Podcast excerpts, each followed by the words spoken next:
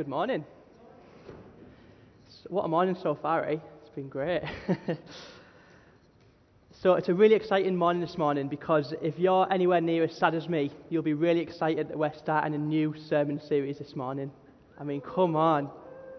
You don't sound excited. and this is a new thing for me because I have the privilege of introducing the new sermon series. And I've never done this before. I know. And this could go one of two ways. So either you could end up being really inspired and really excited for the next sermon series, or you might end up dreading the next 18 weeks of preaching. So uh, no pressure today.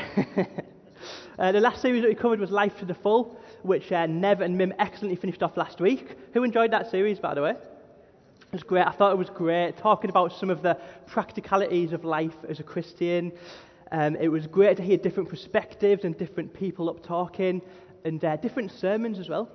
Sermons about death and life and singleness and dating and parenthood and work, you know, things we wouldn't normally hear about in church. It's been brilliant. But our next series is going to be a little bit different. All right, we're going to be going through a book of the Bible. And it's always good to take some time out to study a book of the Bible um, so that we can learn from it. So we're going to be looking at the book of Acts over the next few weeks. All right? And we're not going to be going through it word for word. We're going to be picking out key themes from the book of Acts uh, and looking at how the early church laid foundations, overcame difficulties, and ultimately grew rapidly after the day of Pentecost. And we've decided to call this series Spirit Breakout. And the reason for this is that the whole book of Acts is shaped by an outpouring of the Holy Spirit things start to change after the day of Pentecost, after people were filled with the Holy Spirit. And I feel like this is going to be an important series for us as a church. It's a chance to look at how the Spirit impacts church and how churches grow because of that. Let me just give you a bit of an insight uh, as to how we come up with these sermon series. Uh, as elders, we sit down at the end of each sermon series and we just have a bit of a chat about how the last sermon series went what was good, what was not so good. And uh, we then talk about what God's been saying to us as, as elders, and we pray about that. And often, God ends up speaking to us in the same sorts of ways. It's funny that, isn't it? That God would speak to us all in the same sort of ways. Um, so God speaks to us as a team in similar sorts of ways, and then that helps to shape the theme for the next series. So we all felt that God had been talking to us about this church growing and having the correct foundations to continue to grow. Looking at how we can facilitate new people becoming part of Jubilee and really thriving here. See, obviously, we've gone through some interesting stages over the past few years, you know, changes in leadership, people and coming and going, but we feel like we're in a season of real growth right now, or at least that season's just about to start. God's spoken about that prophetically, hasn't He, on a number of occasions.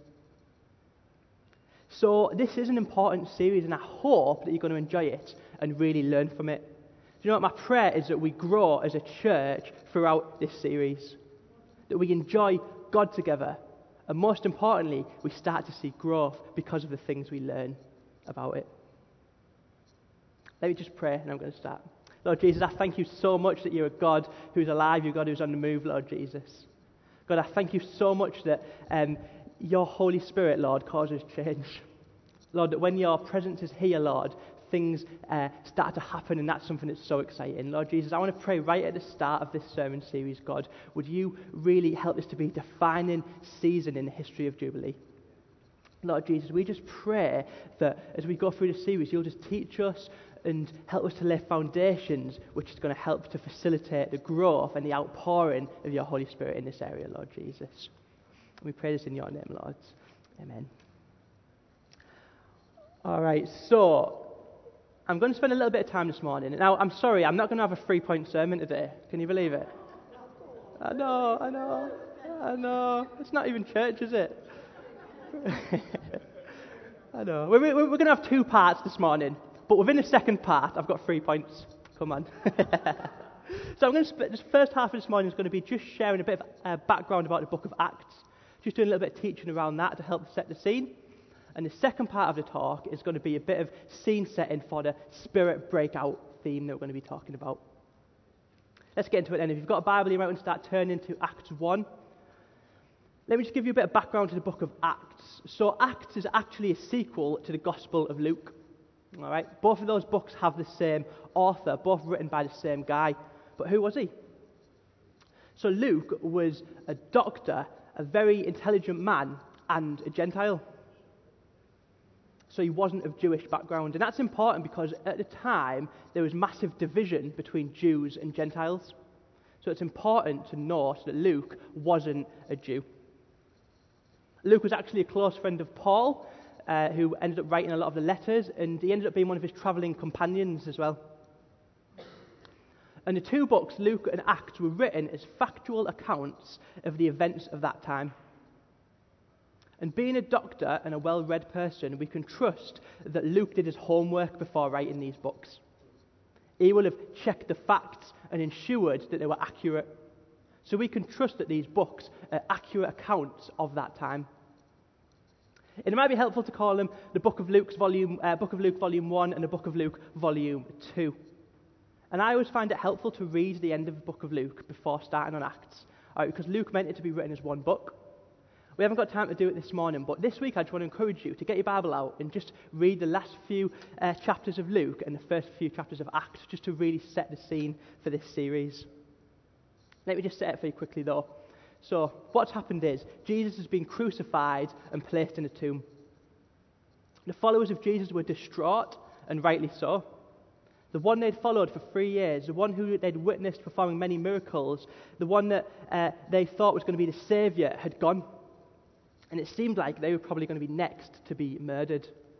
I mean, it was all pretty bleak. Some ladies went to check on Jesus' tomb only to find that the stone was rolled away and Jesus wasn't there. Come on. they ran and told the disciples, and this led to massive confusion. And just note that, all right? I think Luke puts that in on purpose this period of being unsettled, this confusion for the disciples. Do you know what? They were probably confused, scared, and maybe even hopeless during this period. And I think Luke put that there on purpose to reassure people that sometimes we can feel like that we can feel a little bit unsettled. We can sometimes feel a little bit down, and that's all right. And Luke's put that in there so we can kind of take heart the fact that the early church, the disciples, felt that. Then Jesus appears to them. He is alive. Come on. he gives them a great promise about the Holy Spirit, the helper who is going to come and fill them with power, but then he tells them to wait. And the book ends in that way the disciples waiting in anticipation uh, before Jesus, uh, is, as Jesus is taken up into heaven. As I said, most of this is recapped at the start of the book of Acts, so let's read Acts 1. Can someone grab me some water, please? Is that all right? Oh, Matthew. Brilliant, thank you, mate. Okay. In my former, former book, Theophilus, I wrote uh, about all that Jesus began to do and teach until the day he was taken up to heaven after giving instructions through the Holy Spirit to the apostles he had chosen. After his suffering, he presented himself to them and gave many convincing proofs that he was alive. He appeared to them over a period of 40 days and spoke about the kingdom of God. On one occasion, while he was eating with them, he gave them this command Do not leave Jerusalem, but wait for the gift my Father promised, which you've heard me speak about. For John baptized with water, but in a few days you will be baptized with the Holy Spirit. Then they gathered around him and asked him, Lord, are you at this time going to restore the kingdom to Israel? And he said to them, It is not for you to know the times or dates the Father has set by his own authority, but you will receive power when the Holy Spirit comes on you and you will be my witnesses in Jerusalem and in all Judea and Samaria and into the ends of the earth. After he said this, he was taken up before their very eyes, and a cloud hid him from their sight. They were looking up intently into the sky as he was going, when suddenly two men dressed in white stood beside them. Men of Galilee, they said, why do you stand here looking into the sky?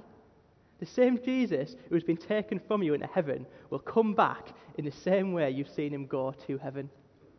Absolutely love that last line. What are you doing looking up into the sky, you idiots? Get on with the work Jesus has set for you. love it. Just a couple of things to touch on then. about the book of Acts, about the original audience. As you can see, Luke starts this book writing to someone called Theophilus.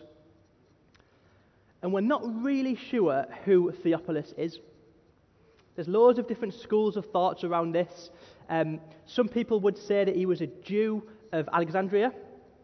This is something which the great John Wesley talked about in his commentary of the book of Acts. He said that um, Theophilus was a person of eminent quality at Alexandria.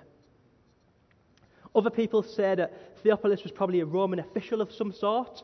Uh, the reason for this is that Luke refers to him as most excellent, and that's a term which might have been used in that setting.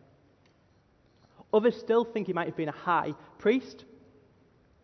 And my favourite is people think that Theophilus might have not even been a person at all. Theophilus might have been an honorary title given to people. See, the word, when translated into Greek, means friend of God. So it could be that this book was written to anyone who fits that description. I like that one. The point is, we don't know who Theophilus is. Don't worry about it too much. Don't get hung up on it, all right? Just know that this book was written to a friend of God, a believer. Yeah? And the main thing to think about is that Luke wrote this book, uh, the book of Acts, for the early church. We know this because the book of Acts was written uh, between 63 and 70 AD, a time when the early church was really growing. And the early church was facing persecution from the Romans. That's important. This is important because the people reading about this account of the growth of the early church would be living dangerous lives. They'd probably be living in fear. So to hear about how the gospel grew and led to many new believers would have helped them to feel at peace. You know, they weren't alone. So hopefully some comfort would have been brought to the early church about the fact that they weren't alone. And as we read through the book of Acts over the coming weeks, hopefully that context will help, knowing who this book was written to. And as I said earlier, Acts is a follow on from Luke. Uh, it's a second volume of the same book, essentially. But sometimes we can tend to refer to Luke as um, Jesus' life and Acts as after Jesus had gone. All right? So Luke is the work of Jesus, volume one, and uh, volume two is the early church. And as I started studying around the book of Acts, I read a book by a guy called John Stott, and he was saying that that's quite an unhelpful comparison to make.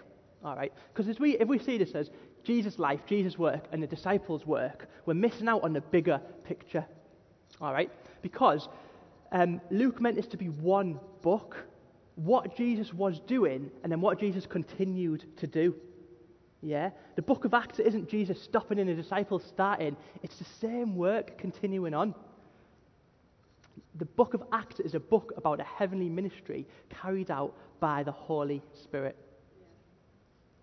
When we read the book of Acts, it's important to keep that in mind. This was all part of God's plan, the amazing rescue plan that was the life, death, and resurrection of Jesus. And the apostles, the disciples, were all part of that.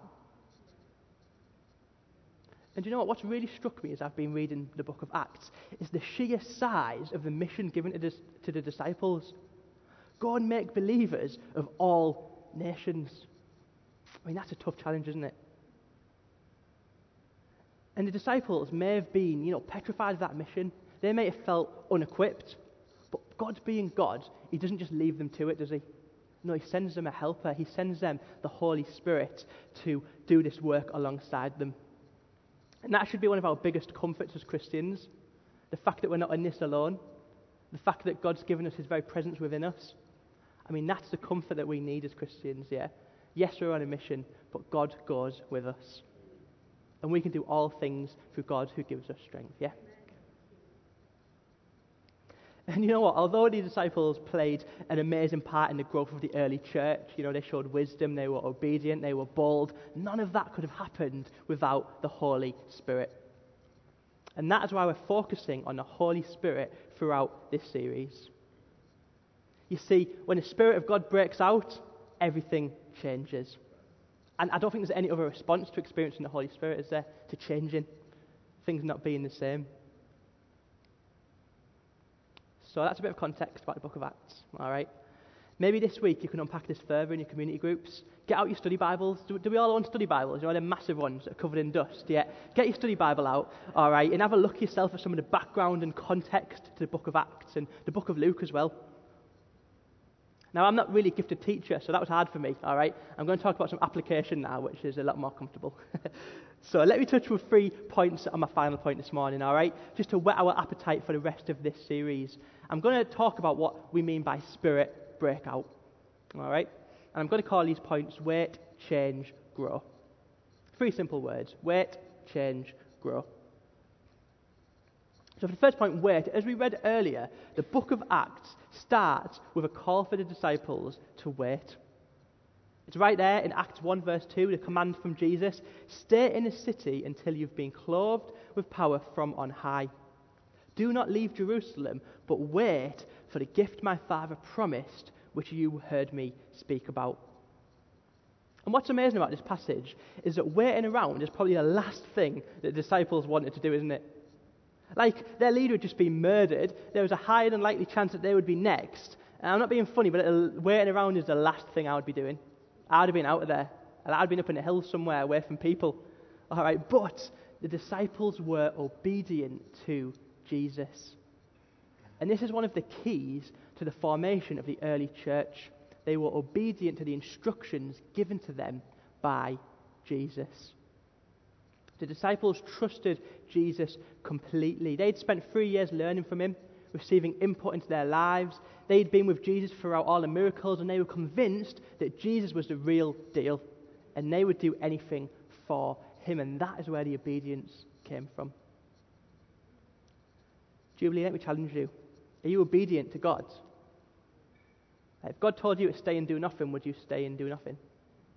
If God told you to go, would you go? That's more scary. We had this discussion in our community group a couple of weeks ago. Imagine if God called you to um, plant a church or move somewhere else. Would you do it? Me and Haley had an interesting discussion about that when we got home. If God called you to go to another country, if it was inconvenient, would you do it? Are you obedient to God? Do you believe if we want to see God's kingdom grow, if we want to see revival in Teesside, then we need to be obedient to God. Yeah? That's a challenge. We need to be obedient to God. Do you know what? That job that you hate, that friendship that you feel like giving up on, those difficult relationships, are you obedient to God in them? If God has put you in a situation and you're convinced it's from God, then I want to encourage you to embrace it. So often, difficult situations can be periods of growth, but it can be so tempting and so easy to give up.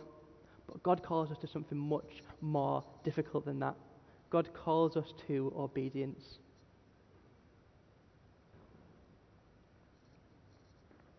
And you know what? You might be sat around thinking that the disciples sat around and did nothing in Jerusalem while they waited.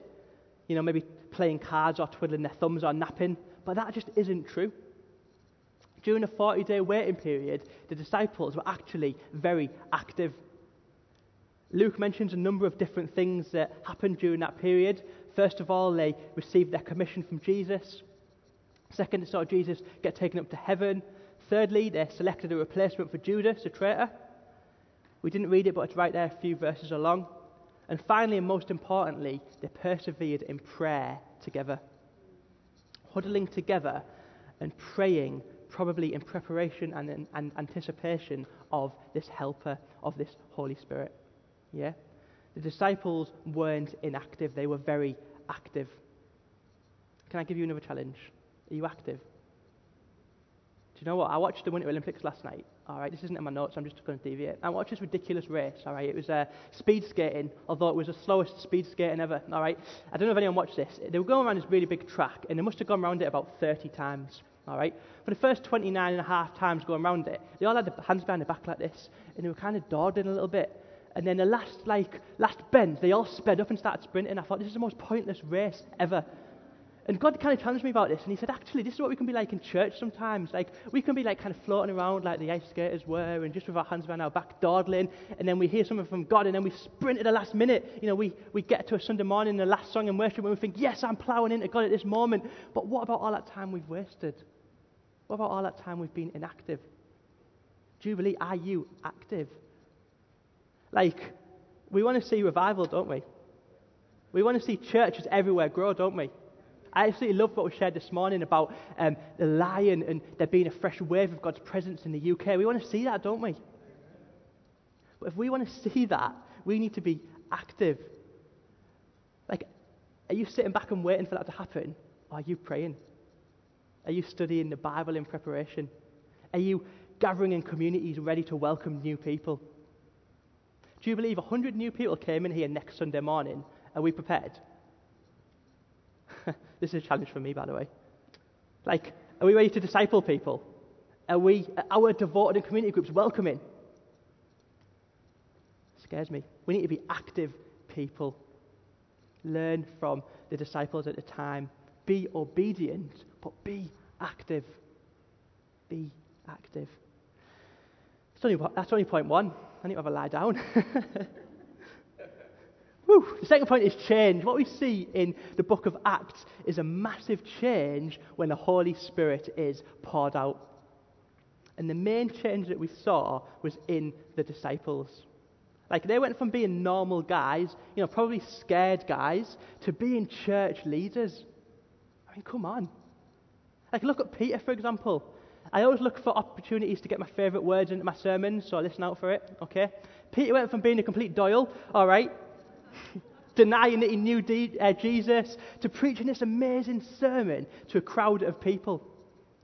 Like, I'm not talking about this sermon. I'm talking about a sermon where 3,000 people are saved and added.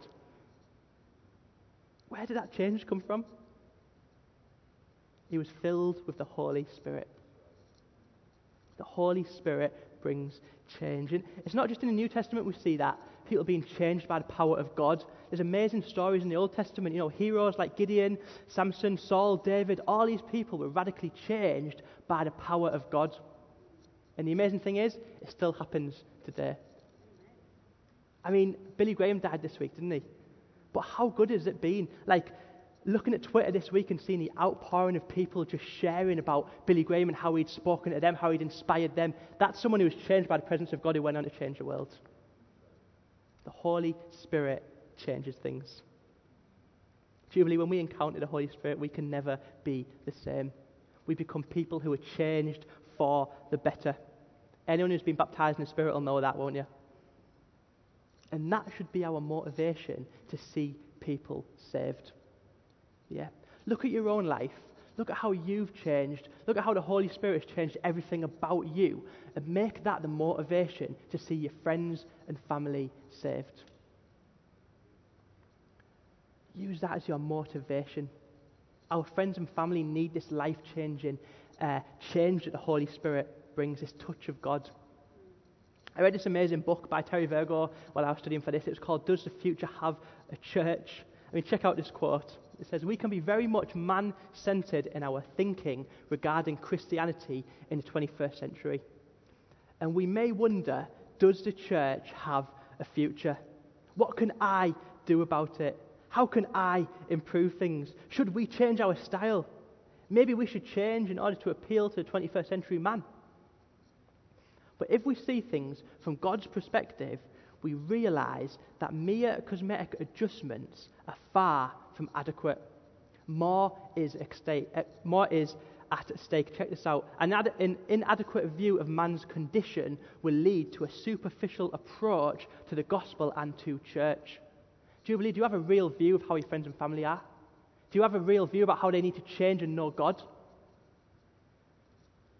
What we need to do is we need to recognize that everyone we know needs a transforming experience of God's presence, and that realization is more important than anything else we can do.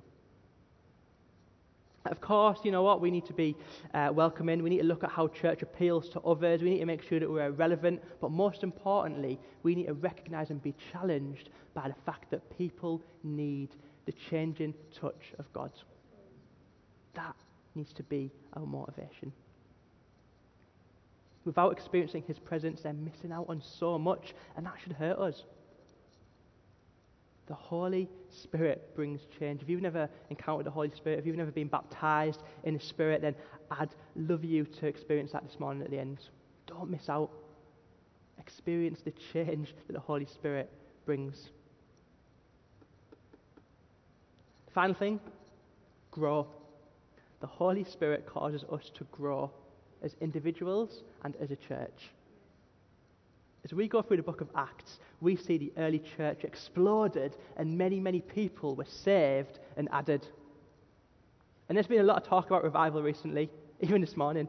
You know, a lot of prophetic guys are talking about a new wave of God's presence hitting England, and that, that excites me. I mean, people being saved, of course, is going to lead to growth, isn't it? Are you excited about that? I just want to give a bit of encouragement before I end. Uh, I've left a lot of time at the end to respond this morning, all right? But I want to give a bit of encouragement because this year we're celebrating 20 years of Jubilee, aren't we? And looking back on all that God's done for us, and quite rightly, but what can tend to happen is that we miss the old days. Like, we look back on all that God's done and we start to miss the old days. And I don't know if anyone, anyone else thinks this, but like the late 90s and early 2000s were like the glory days for this type of church. Not this church, but this type of church. And what can tend to happen is that people start to miss those days. I mean, I hear stories from my friends, and not even those from Jubilee, friends from, uh, from different churches, about um, Stoneleigh Bible Weeks and Brighton conferences, and I start to get sad. I start to find myself, you know, missing those days, even though I wasn't even there.